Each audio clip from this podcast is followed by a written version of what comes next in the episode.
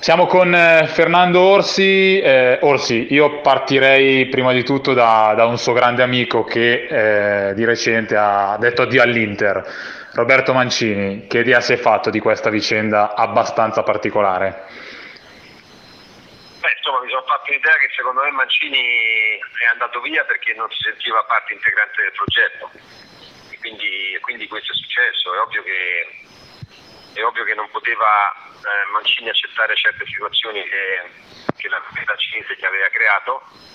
E, e quindi fatto non poteva entrare in seno a delle decisioni di mercato. E quindi un allenatore come lui che nel suo curriculum eh, ci sono veramente tante vittorie, eh, campionati, Premier League, eh, insomma, eh, quindi è ovvio che non se l'è sentita e non essendo non ritenendosi al centro del progetto allenatori come lui è ovvio che, che è giusto che vadano via, ma, ma, io dico anche con grande tranquillità perché le scelte delle società le possono fare anche a scapito di, di allenatori importanti e, e quindi, quindi, è fatto bene ad andare via, insomma. però forse è una cosa che, che doveva essere fatta prima. Ecco, questo io penso. Secondo lei è stata la soluzione migliore per l'Inter o è stato un grosso rischio? Ma guarda, io non parlo io reputo Mancini un allenatore molto, molto capace, molto importante e anche il suo, come ho detto prima, curriculum parla per lui.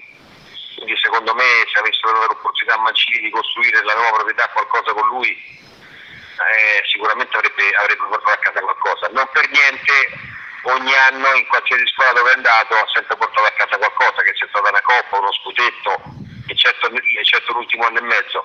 Però l'ultimo anno e mezzo ha è arrivato quarto in campionato dopo, dopo una giro d'andata esortante, poi dopo è ovvio che anche per errori suoi eh, la squadra è un po' calata, però alla fine è arrivato quarto, eh, cosa che all'Inter eh, non succedeva da un bel po' di tempo, quindi secondo me ha fatto bene anche all'Inter, con alti e bassi. Certo. Però insomma eh, penso che alla fine penso che alla fine sia stata la scelta non dico più giusta, però che ha accontentato tutte e due le parti. Certo, certo. Adesso una domanda a Fernando Orsi, amico di Roberto Mancini.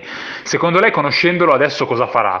Più probabile, eh, diciamo, una pausa più o meno lunga o comunque, secondo lei, alla prima opportunità intrigante, ambiziosa, Mancini tornerà, tornerà subito in sella?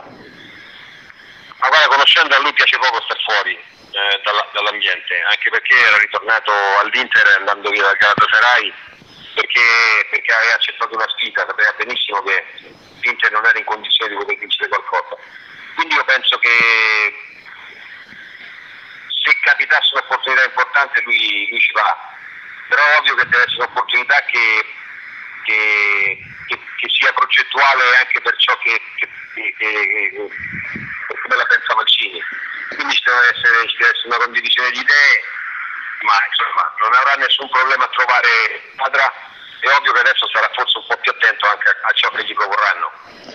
E invece per quanto riguarda De Boer, scelta intrigante, lei cosa, cosa, pensa di questo allenatore che comunque in Italia dovremmo un po' tutti conoscere? Sì, beh, De Boer ha fatto bene all'Ajax, anche se l'ultimo anno non, non benissimo, però è un allenatore, un allenatore che, mh, che, potrà portare una mentalità, almeno per quello che io ho letto, una mentalità sicuramente più offensiva. L'Inter eh, lui sul, sull'intervista che ho letto oggi eh, ha detto che la sua squadra giocherà sempre per attaccare, quindi una mentalità europea. Non che Mancini non l'avesse, però eh, ognuno ha la sua e ha il suo modo di giocare, quindi con questo 4-3-3 mi ha detto che poi 3-1. Sicuramente l'Inter si propone anche con i giocatori che ha acquistato a fare un campione di primo piano. Certo che l'incognita De Boer c'è perché lui ha detto che ci vogliono minimo 4 mesi prima di assimilare certe situazioni che lui vuole anche tatticamente in campo e quindi quattro mesi potrebbero essere tanti così come pochi. Eh, cioè, L'Inter parte secondo me con una grande squadra, quindi gli obiettivi sono quelli di andare in Champions League. Eh, quindi, quindi eh, è ovvio che come le squadre perché in Italia praticamente giocano molto bene e quindi dovrà assimilare anche questo tipo di situazione. E, secondo me è preso troppo tardi. Non vorrei che fosse un, un piccolo boomerang che l'Inter poi sì. eh, si possa ritrovare. Secondo lei appunto ha citato anche in, in, parte le altre squadre, in ottica Champions League qual è la sua, la sua griglia di partenza? Eh, diciamo, ponendo il fatto che la Juventus sia la squadra nettamente più forte, ovviamente favorita per la vittoria finale. Quindi Inter, Roma, Napoli e le altre, lei qual, qual è la sua idea in merito? La Juventus la vedo, la vedo lontana da loro ancora, eh, la vedo su un gradino più alto. Le altre tre, chi per un motivo, chi per un altro, eh, hanno, hanno, hanno tutte le stesse possibilità. Però, ripeto, l'Inter ha l'incognita dell'allenatore, il Napoli ha l'incognita di Higuain, che ha, che ha perso e ha perso 36 gol, però ha la, ha la certezza di Sarri, così come la Roma ha la certezza di Spalletti, eh, però poi dopo ha fatto secondo me un buon mercato, però è indubbio che ha perso un giocatore come Pjanic, quindi ha perso qualità lì in mezzo al campo, numericamente lì in mezzo al campo sono poveri, ne hanno, ne hanno pochi.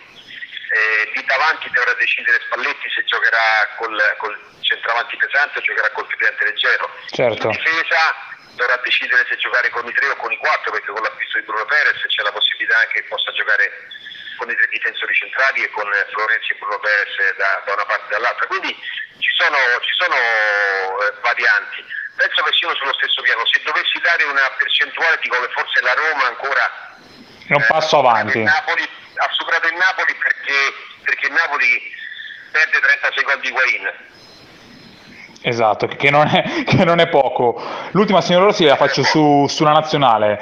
Cosa, cosa, pensa del nuovo corso targato Giampiero Ventura? È, il, è l'uomo giusto per raccogliere l'eredità di, ottima di Antonio Conte?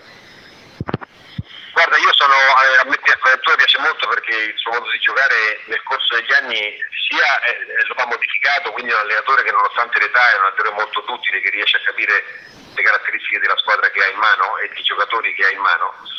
Quello che non mi convince tanto è questo contratto di due anni. I contratti di due anni sono fatti, non sono fatti secondo me molto per modificare o per cambiare o per cambiare una generazione, sono fatti per arrivare, per arrivare a, a Dama e quindi l'obiettivo. L'obiettivo è quello di arrivare ai mondiali.